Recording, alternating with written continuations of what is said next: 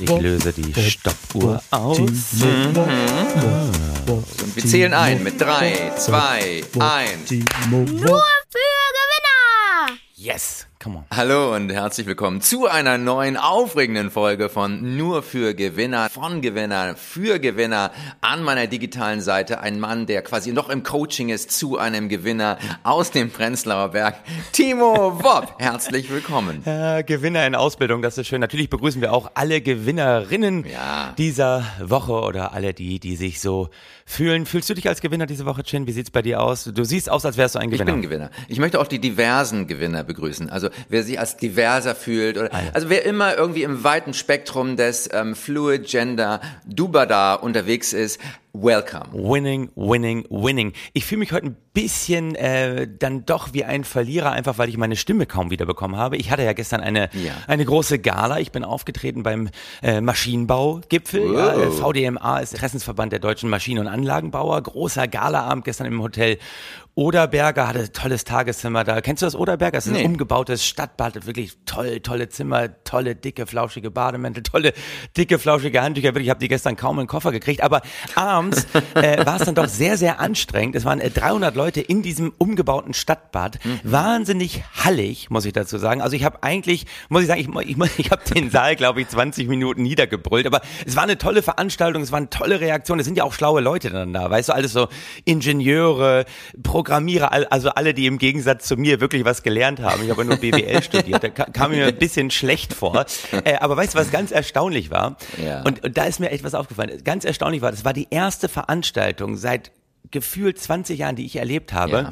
wo vor der Männertoilette eine längere Schlange war als vor der Frauentoilette. Du. Und da merkt man einfach, da stimmt aber was mit der Quote hinten und vorne nicht, oder? Ich, ich finde, die, die Schlangen vor den Toiletten sind eigentlich der Gradmesser. Haben wir die Frauenquote im Griff oder haben wir sie nicht im Griff? Also definitiv, wir brauchen mehr Ingenieurinnen in diesem Bereich. Das ist mir gestern an diesen Warteschlangen doch mehr als nur In aufgefallen. anderen Worten, wenn die Schlange vorm Frauenklo lang genug ist, dann stimmt die Quote. Ist das deine Theorie? Dann stimmt die Quote. Verstehe.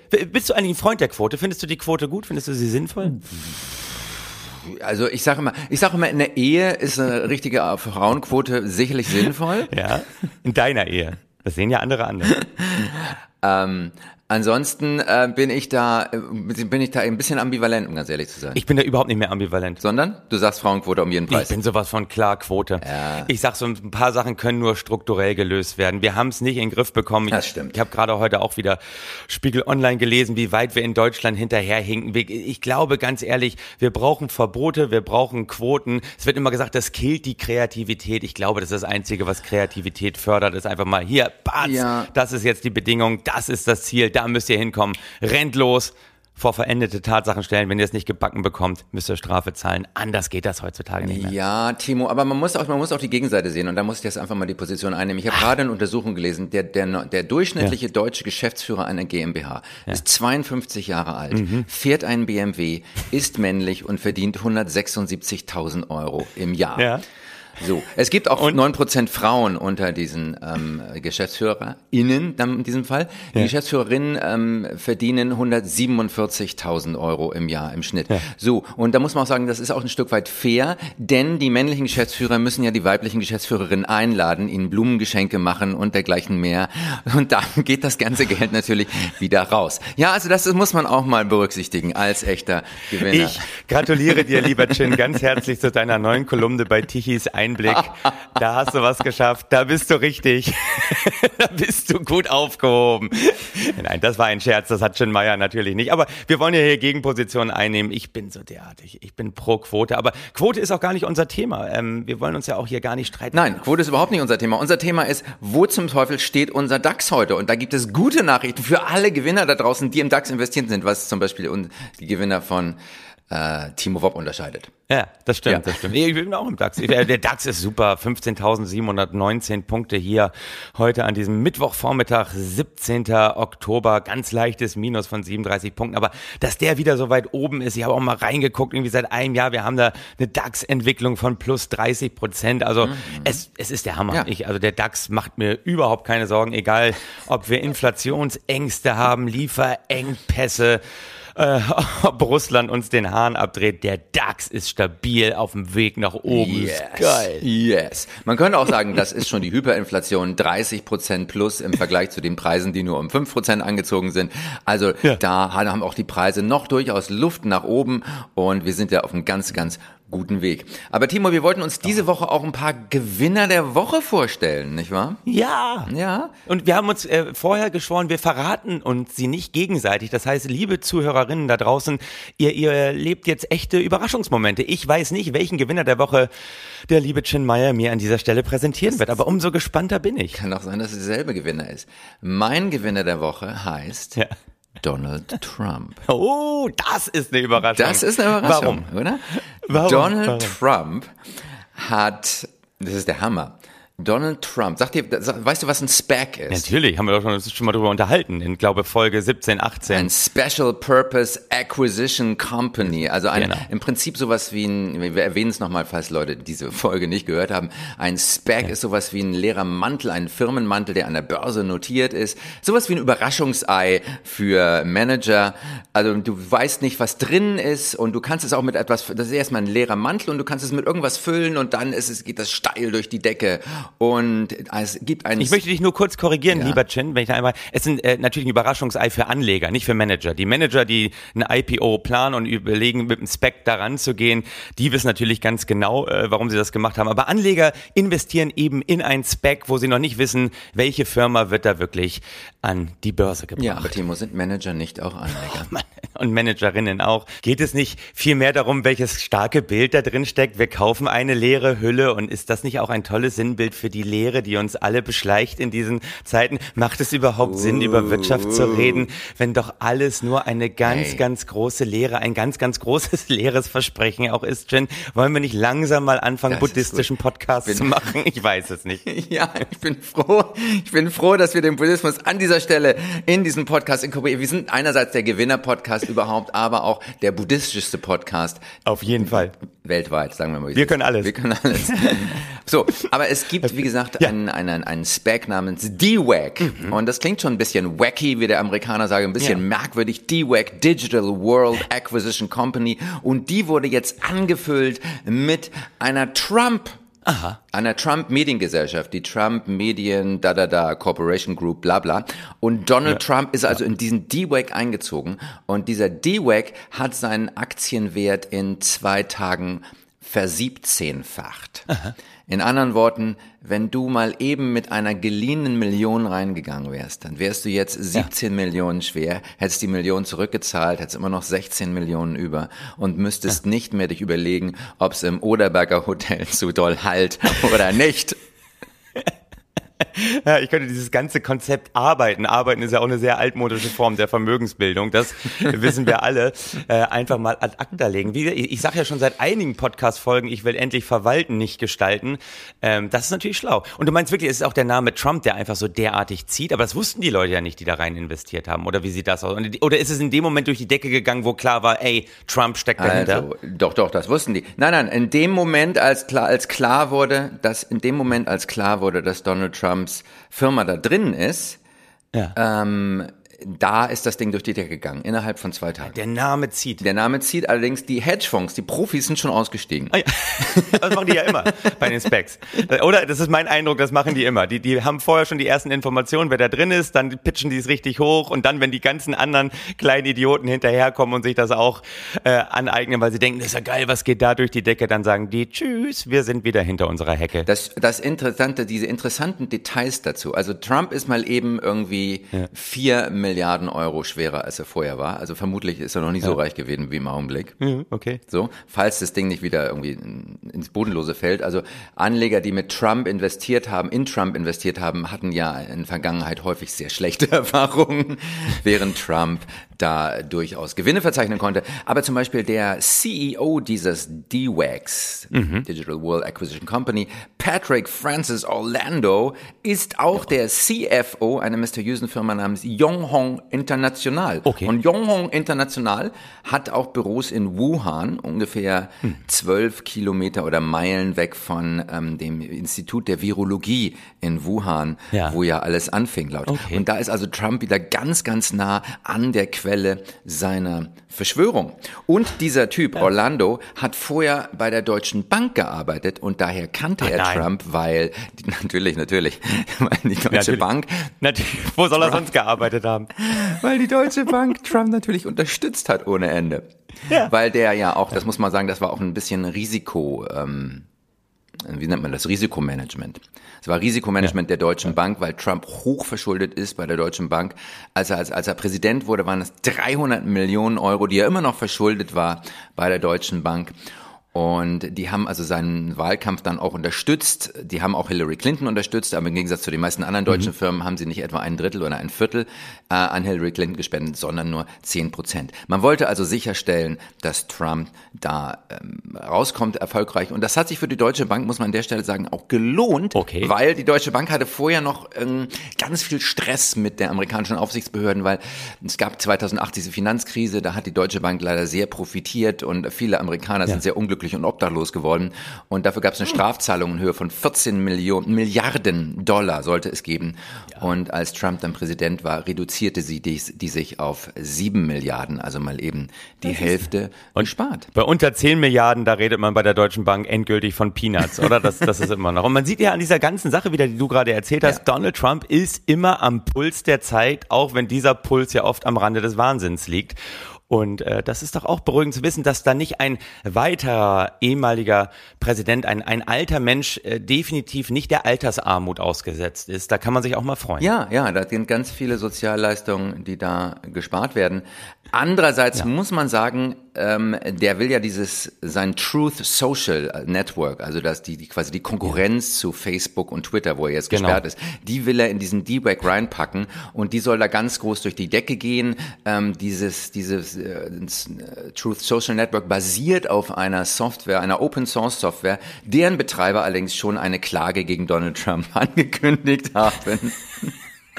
Also es ist, es im Prinzip ist in diesem D-Wag, in diesem Spec ist nach wie vor nichts drin, außer Donald Trump und hohle Luft. Ja, und ein riesiges Versprechen. Und du siehst, das Ganze ist ein schön sich selbst erhaltener Zirkel, in dem man ganz viel Geld reinpumpt und im richtigen Moment nur wieder ein bisschen Geld rausziehen muss Ja. und alles läuft wunderbar. Ja. Und dieses ganze Spiel nennen wir Kapitalismus und da drin fühlen wir beide uns besonders wohl. Jetzt haben wir so lange über den Gewinner der Woche äh, gesprochen, den du präsentiert hast. Ich habe auch einen Gewinner. Ja, willst du mal meinen Ja, hören? möchte möchte mein Gewinner der Woche ist Armin Laschet. Oh, warum?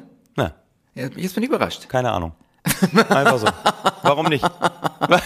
Warum nicht? Ich dachte mir gerade, ey, nach Donald Trump, was ist noch eine größere Überraschung? Ey, wir nehmen einfach mal den, der nur auf den Deckel bekommt. Dann, ey, Armin Laschet ist einfach mal der Gewinner der Woche. Ist doch eine geile Sache. Ich habe letzte Woche habe ich ein gutes Interview von ihm gelesen Ja. äh, in der FAZ, äh, sogar FAZ Plus. Du habe ich mir habe ich mir sogar gekauft. Es war wirklich eins einer seiner besten Interviews, hat mir sehr gut gefallen, weil er wieder diesen Okay. äh, moderativen äh, Ton angeschlagen hat und äh, durchaus auch ganz gut äh, verkaufen konnte, dass ja eigentlich, machen wir uns mal nichts vor, Jamaika viel mehr Gemeinsamkeiten hat als Ampel. Ne? Das äh, muss man ja schon sagen. Die hätten eigentlich äh, schon eine Chance gehabt, aber er hatte sich da irgendwie sehr gut verkauft und ich dachte mir, dass er das wirklich schafft, auch so ruhig zu bleiben, auch wenn er nach Söder gefragt wird und ob es da keine Unterstützung gegeben hat. Und weißt du, mir würde da irgendwann auch der Kragen platzen und ich sagen, ey, dieser Vollhonk aus Bayern hat aber auch wirklich alles getan, um gegen mich zu schießen. Nein, da bleibt er ganz moderativ und dann dachte ich mir, das ist eigentlich auch diese Schizophrenie dieser Zeit, ne? Dass wir sozusagen, ja, in Zeiten, wo es wieder besser ging, als äh, Laschet auch seine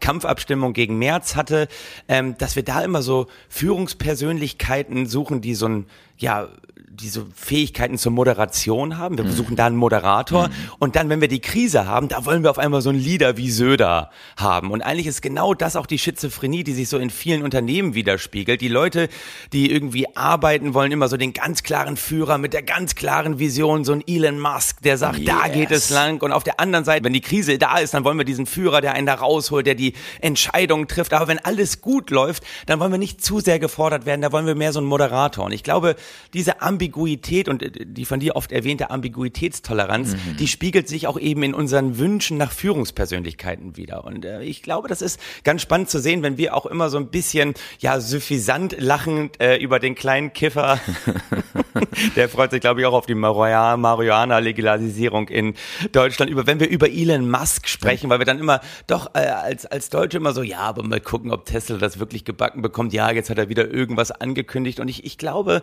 äh, dass man das doch braucht. Ich habe gerade ziemlich wirr gesprochen, ich bin aber auch total Ja, müde. Ich wollte nur sagen, auch wir, das, was wir wollen, Ja. die, die, die, die Schutzmäntel, wo wir gerade über Mäntel gesprochen haben, unter die wir uns flüchten wollen, die sind immer sehr zeitabhängig, je nachdem, ob wir gerade Krise haben oder ob wir gerade Zeiten haben, wo es super läuft. Und ähm, letztendlich äh, muss man ja sagen, läuft es jetzt ja gerade wieder besser. Also ich finde das toll. Es zeigt auch, dass du auf der Gewinnerstraße bist, Timo, und dass dein BWL-Studium sich ausgezahlt hat. Du kannst einfach unglaublich lange über nichts reden. Ja, ja. Und äh, das ist wirklich beeindruckend. Heiße Luft mit gutem Duft. Heiße Luft guten das. Duft. Aber ein, ein, ein weiterer Gewinner dieser Woche ist natürlich Tesla. Eine Billion schwer, Oh. nachdem Herz angekündigt hat, der Mietwagenfirma Herz, vor kurzem noch Bankrott, Insolvenz angemeldet, dann refinanziert durch ein paar Investoren. Mittlerweile eine Milliarde schwer, allerdings noch acht Milliarden Schulden. Scheiß drauf, sie haben angekündigt, sie wollen Teslas kaufen im Wert von vier Milliarden. Also in anderen Worten, ein überbewerteter Bettler kauft einem anderen überbewerteten Bettler die Hosen ab zu einem viel zu hohen Preis. Herzlich willkommen in der Welt des Kapitalismus. Äh, Billion, ne? Sie- Eine Billion schwer ist ja, äh, du hast gerade Milliarde gesagt. Tesla ist eine Billion schwer, genau. Habe ich das, habe ich das nicht gesagt? Du hast Milliarde gesagt. Ja, Milliarde ist so. Nein, also Herz, Milliarde ist Herz so 90er. ist eine Milliarde schwer. Herz. Ach so. Herz ist eine Milliarde. Herz. Tesla ja. eine Billion. Tesla. Herz ist eine Milliarde schwer. Ich dachte gerade Tesla. Nein, Tesla, Tesla geht hallo. durch die Decke. Tesla hat also, wenn eine Firma auf diesem Planeten richtig dicke Hosen hat, dann ist das Tesla. Ich meine, vergleichen wir es einfach mal mit anderen Autofirmen, VW, BMW, Mercedes, die haben alle so Mhm. ein Kurs-Gewinn-Verhältnis. Das heißt also, der, der Aktienkurs im Verhältnis zum Gewinn von so etwa 10 bis 15. Ja. Bei Tesla ist es 300. Krass. Also Tesla wird 50 mal so hoch bewertet oder 30 mal so hoch bewertet wie VW. Ne? Ja. Also das nicht nicht also nicht 30 mal so viel wert, sondern ähm, im Verhältnis die Bewertung ist 30 mal so hoch. Und das ist die neue Definition von solide, ist Märchen erzählen. Also Wenn dein Märchen fantasievoll genug ist, das lernen lernen wir auch bei Trump, dann wirst du ganz ganz reich. Reich, nicht reicht. Es reicht. Das ist doch wieder diese typisch deutsche Sicht, die auch deutsche Ingen- Ingenieure auszeichnet, die du hier gerade wieder zum Besten gegeben hast. Tesla ist einfach nur überbewertet. Tesla ist ein Märchen. Die kriegen die Sachen überhaupt nicht in den Griff. Die haben doch erstaunlich viel in den Griff bekommen. Und das ist genau das, was ich meine. Das ist so eine andere Unternehmenskultur. Es sind andere Leitbilder auch. Es werden ganz andere Ziele gesetzt. Wirklich so ein bisschen so think big. Wir wissen noch nicht, wie wir es umsetzen wollen, aber wir marschieren einfach mal los. Wir stellen die Gigafabrik dahin, obwohl noch rein rechtlich gar nicht geklärt ist, ob sie überhaupt in Betrieb gehen kann. Aber weißt du, da- das ist ja genau das, was in dem Moment, wo es zum Erfolg wird, dann uns allen um die Ohren fliegt. Ich meine, wir, seit zehn Jahren erzählen wir uns in Deutschland, Tesla kriegt es nicht hin. Und schwupps, auf einmal hat das eine Tesla-Modell in Deutschland den Golf abgelöst und ist das meistverkaufte Modell in dieser Klasse. Und die ganzen Leute in Wolfsburg gucken in die Röhre und denken sich, na Mensch, wie haben die das denn geschafft? Ja, die haben, die haben ausprobiert, die haben trainiert, die haben sich Sachen überlegt, die sind einem Menschen gefolgt, der vielleicht manchmal wirres Zeug labert, aber eine sehr klare Vision von seinem Unternehmen hat. Und ich, ich habe da sozusagen jetzt äh, aus meiner Sicht, weil ich auch gerade so ein bisschen frustriert bin von den ganzen Verwaltungen, für die ich in der letzten Zeit gearbeitet habe, ich, ich finde da immer mehr Gefallen dran, muss ich ganz ehrlich sagen.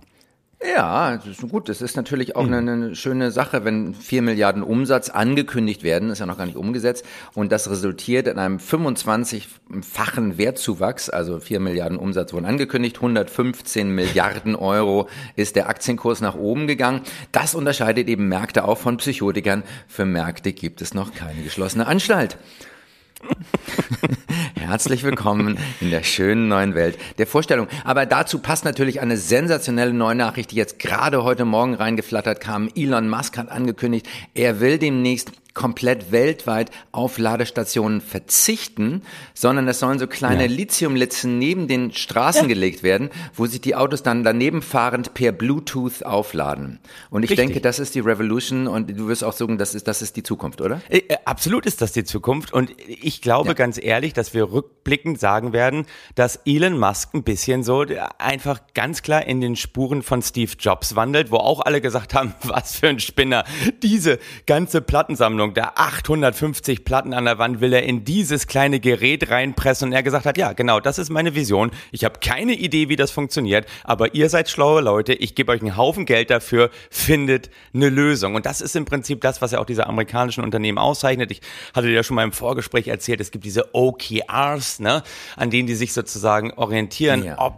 Objectives and Key Results. Yes. Und das ist ein sehr ja, transparentes Modell davon, Zielvereinbarungen immer wieder abzubilden, sich darüber zu unterhalten. Und da sind zum Beispiel bei Google, die sehr viel damit arbeiten, das ist eigentlich mal ursprünglich zurückzuführen auf den Intel-Gründer Andy Grove, der das mal aufgeschrieben hat auf zwei Seiten, was OKRs sind. Diese amerikanischen Unternehmen haben das sehr etabliert, geben sich untereinander unfassbar viel, also die Mitarbeiter unfassbar viel Feedback, wahnsinnige Transparenz, wahnsinnig viel Bewertung auch, wahnsinnig viel Druck in den Läden, aber offensichtlich äh, erreichen sie damit ja immer wieder Sachen, von denen wir in Deutschland beim ganzen Reichsbedenkenträgertum ja eigentlich äh, teilweise nur träumen können, beziehungsweise auf dem Weg dahin erstmal sagen, oh, da müssen wir so viele Sachen äh, wegräumen, erstmal das klären, da Rücksprache halten, ist das juristisch überhaupt möglich? Ähm, und diese OKRs, die haben teilweise so eine Zielerreichung auch bei Google von 60 bis 70 Prozent. Das heißt, wir sind immer noch in dieser Smart-Welt. Wir wollen, dass Ziele smart sind, dass wir so Management bei Objectives machen, dass alles realistisch ist und dass wir nach Möglichkeit 100 Prozent erreichen oder 120 Prozent. Aber die setzen sich ganz andere absurde Ziele und sind dann auch nicht zufrieden. Aber es ist auch okay, wenn man dann 70 Prozent davon erreicht, wenn man was Neues geschaffen hat. Und ah, ich denke mir manchmal so gerade in Berlin, wenn ich mir die Verwaltung angucke, so ein bisschen was davon. Deswegen bin ich da auch gerade so, so, ja, missionarisch unterwegs, so ein bisschen was davon, so ein bisschen mehr Begeisterung für die eigene Arbeit, für die eigenen Ideen. Das, äh, ich fände es irgendwie ganz geil. Ja, aber das, das zeigt mal wieder, dass du eben auch im Herzen ein BWLer bist. Ähm, zwei ja. Dinge, also eine, ich muss sagen, ich unterstütze die Berliner Verwaltung. Die Berliner Verwaltung ist ein gutes Beispiel dafür, dass Buddhismus auch in der Verwaltung funktioniert. Nichts tun, nichts wahrnehmen, nichts denken. Das ist etwas, was eben auch implementiert worden muss in der Verwaltung. Und außerdem habe ich da auch ganz schön jetzt beweisen können, dass ich ein BWLer quasi von jedem Scheiß überzeugen kann. Dieses Announcement von Elon ja, Musk heute Morgen hat es nie gegeben. Es wird keine Litzen geben, die neben Straßen laufen. Das ist so billig. Das aufladen. ist billig. Das ist billig. Das ist ja, das, das ist ja der billigste Trick aller Zeiten. Weißt du, irgendwas zu behaupten und dann zu sagen, Edgy Badge hat's nie gegeben. Also ganz ehrlich, das ist so, so ein Kabarettprogramm, damit, das kannst du mal in einer Testshow, kannst du das mal mit den Leuten versuchen. Aber da fühle ich mich wirklich verarscht an der Stelle. Da fühle ich mich ausgenutzt, da fühle ich mich missbraucht. Ich finde das übergriffig von dir und du musst aufpassen, dass wir in unserer Zusammenarbeit hier nicht ganz schnell mal in die Nähe einer Klage kommen, mein lieber Chin. Das ist wirklich aufs Glatteis führen ich stand die ganze Folge über stand ich schon auf oblatem dünnen Eis, wo ich immer dachte, das bricht gleich zusammen. Weißt du, das hat mich auch an meine alte Arbeitszeit in der Unternehmensberatung erinnert. Ich habe ja in diesem Podcast, weil ich habe früher mal gesagt, ich kriege keinen Burnout davon, dass ich so lange arbeite. Ich kriege Burnout davon, dass ich permanent so tierische Angst davor habe, dass mich jemand dabei erwischt, dass ich überhaupt nichts kann. Und dann lockst du mich mit so einer Scheiße, mit so einem Taschenspielertrick hier äh, wirklich muss man sagen, in die Verliererecke. Ja. Und das finde ich, finde ich hochgradig schlimm. Aber weißt du, was ich gerade glaube? Das schießt mir gerade durch den Kopf. Ich glaube, das ist der Trick von VW. Mit dieser ganzen Gigafabrik in Brandenburg und Elon Musk, der denkt, dieses, diese Fabrik geht wirklich mal ans Netz, weil die bei VW haben das, glaube ich, in die Wege geleitet, weil die ganz genau wissen, wir lassen Elon Musk mal mhm. auf so eine brandenburgerische Verwaltungsmitarbeiterin treffen. Ja. Weißt du, ja. wenn er sagt, äh, äh, was ist mit dem Wasser? I don't know, why, don't, uh, why can't we start? Und die sagt, ja, Entschuldigung mal, Herr Musk, ja. das ist auch alles schwer zu organisieren. Wissen Sie, ich habe hier tausend Anträge auf dem Tisch. Jetzt kommen Sie hier rum und wollen mehr Wasser haben. Das ist nicht so leicht. Sie stellen sich das, Sie denken, Sie können hier nach Deutschland kommen und einfach mal machen, was Sie wollen. Und ich sag dir, nach zwei Minuten mit dieser Verwaltungsmitarbeiterin knallt Elon Musk so durch und die ganze Gigafabrik wird wieder in Schutt und Asche gelegt. Apropos Schutt und Asche, ist ein ganz schönes Stichwort, weil auch. Wir sind zeitlich durch, mein Lieber. wir sind sowas von durch. Packen wir in die nächste Woche. Nächste Woche machen wir sowieso einen Mini-Podcast, ja. weil wir sind auf Tour nächste Woche. Wir haben wahnsinnig viele Projekte. Das heißt, mhm. nächste Woche nur eine ganz kurze Folge. Und das, was du jetzt sagen möchtest, lieber Chin, ja.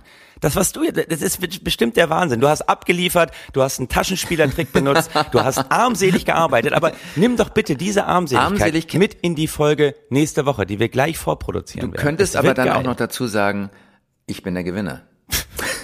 Gib's doch einfach zu. Du hast nicht zugehört, du hast gedacht, ja, Lithium-Litzen neben Straßen, das ist normal, das ist dann per Bluetooth die Batterien aufgeladen werden. Du hast einfach nicht nachgedacht. Das sind Gewinner, verstehst Ich du? bin BWLer. Ich habe doch keine Ahnung von den Sachen. Meine Fresse.